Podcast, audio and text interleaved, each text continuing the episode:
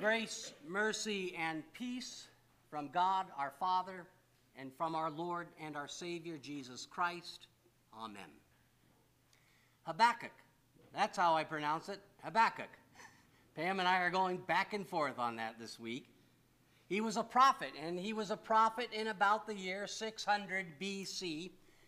And he wrote this book. Actually, it talks about in our Old Testament lesson how God told him to write, and he revealed the truth to him.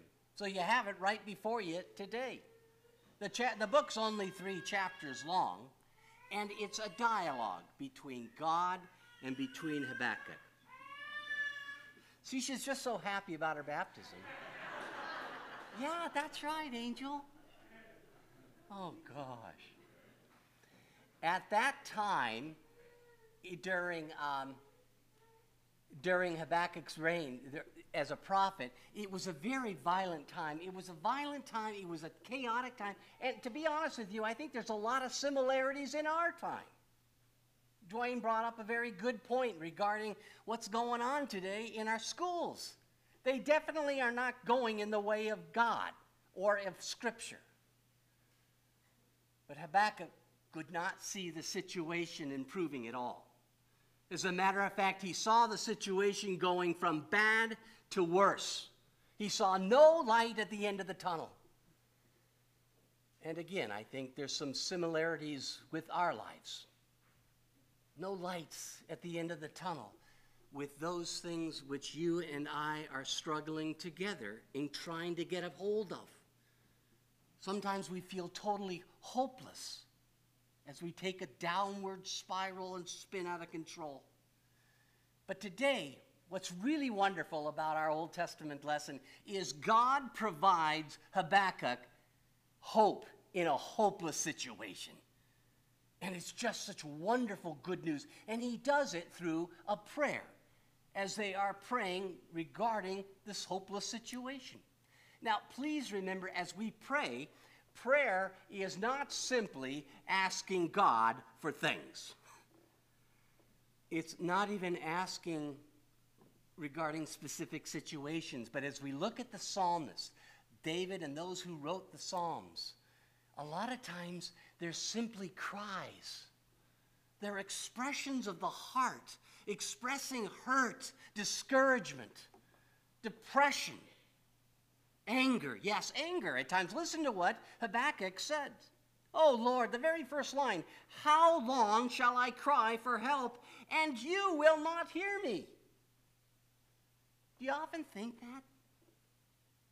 Do you often think that we spend all of our time praying and we wonder if God really hears us? You see, Habakkuk, let's put it this way in the vernacular, he's ticked off and he's complaining to God. My friends in Christ, it's okay to talk to God that way because he created you and he saw the great fall into sin and then he sent his son, Jesus Christ, to redeem us. But he wants us to be ourselves with him, sinful beings and everything. He wants us. And, and I think by that, by doing what Habakkuk did, he was able to recognize and to be honest about his hopeless situation.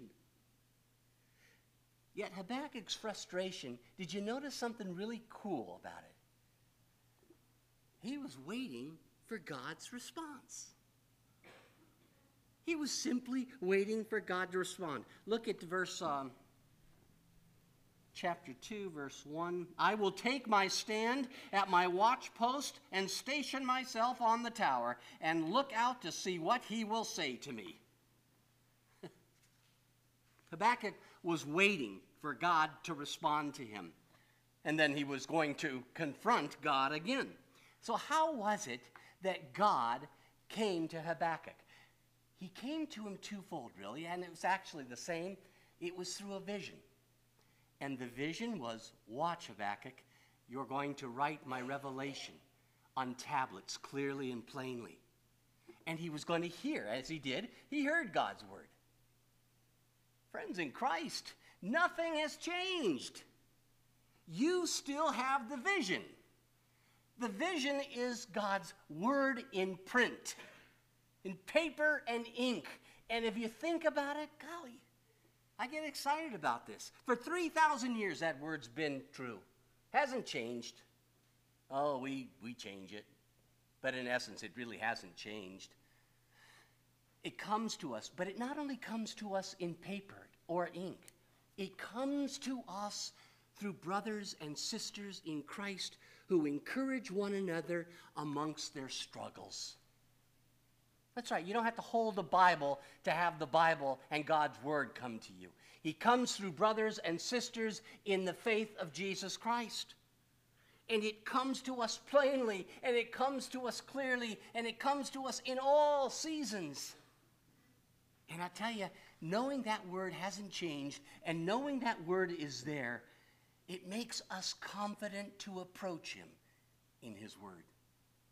Another answer, now this, this may hold you back here. Those of you or us who are going through some struggles right now and don't see an end to the light of the tunnel, listen to the next thing that God says to Habakkuk.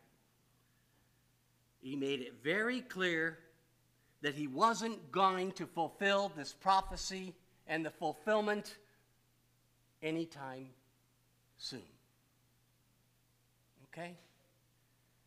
And really, that's where we all struggle. That's where we all struggle, especially now in our world today. We live in an instantaneous gratification. We, you know, think about it. I mean, it's kind of neat getting old to watch how technology's going. I mean, in a sense, it's neat. But the other day, Pam and I are just sitting next to each other, and I'm going, I want to watch that Dodger game on. I don't know what time it is on tonight, and I don't know what channel. And she picks up her phone and goes, Siri, and asked us questions, and the phone answered exactly what we needed to know. Hey, we don't like waiting. And that's really our downfall many times. But did you hear the psalm the choir sang? Wait in silence.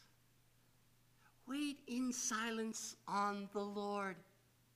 Let him take his time because what he's doing is he's making each one of us as his children stronger, moment by moment, forming us, shaping us, making us grow. And the final blessing that God provides and the final truth of hope that God provides to Habakkuk and provides for each one is really the biggie. He says this in verse 4 The righteous shall live by his faith meaning the righteous shall live by his or her faith. I mean, I, I, got a question. You know, since we're in great company with Claire Elizabeth this morning, and she was baptized, and she's raising her hand, how many of you have been baptized? See? Guess what? You're righteous. You're righteous not because of your righteousness, but because of his righteousness. You've been redeemed, my friends in Christ his blood spilled on your behalf. And what he has done in that is he's reconciled us to the Father. And, and, and a lot of times, what I've noticed in my 30 some odd years of ministry is as much as I talk about that, we always want to talk about something else. We always want to talk about something else. But that's the answer the reconciliation of God to his people through Christ that gives us eternal hope.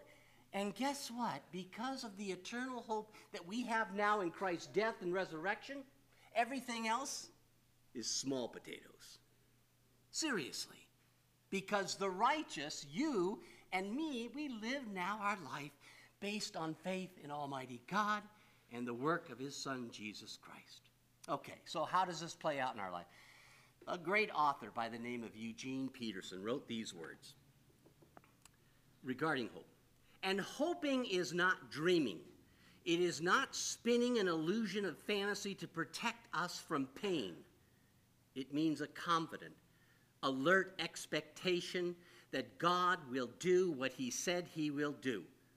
It is his willingness to let him do it in his way and in his time.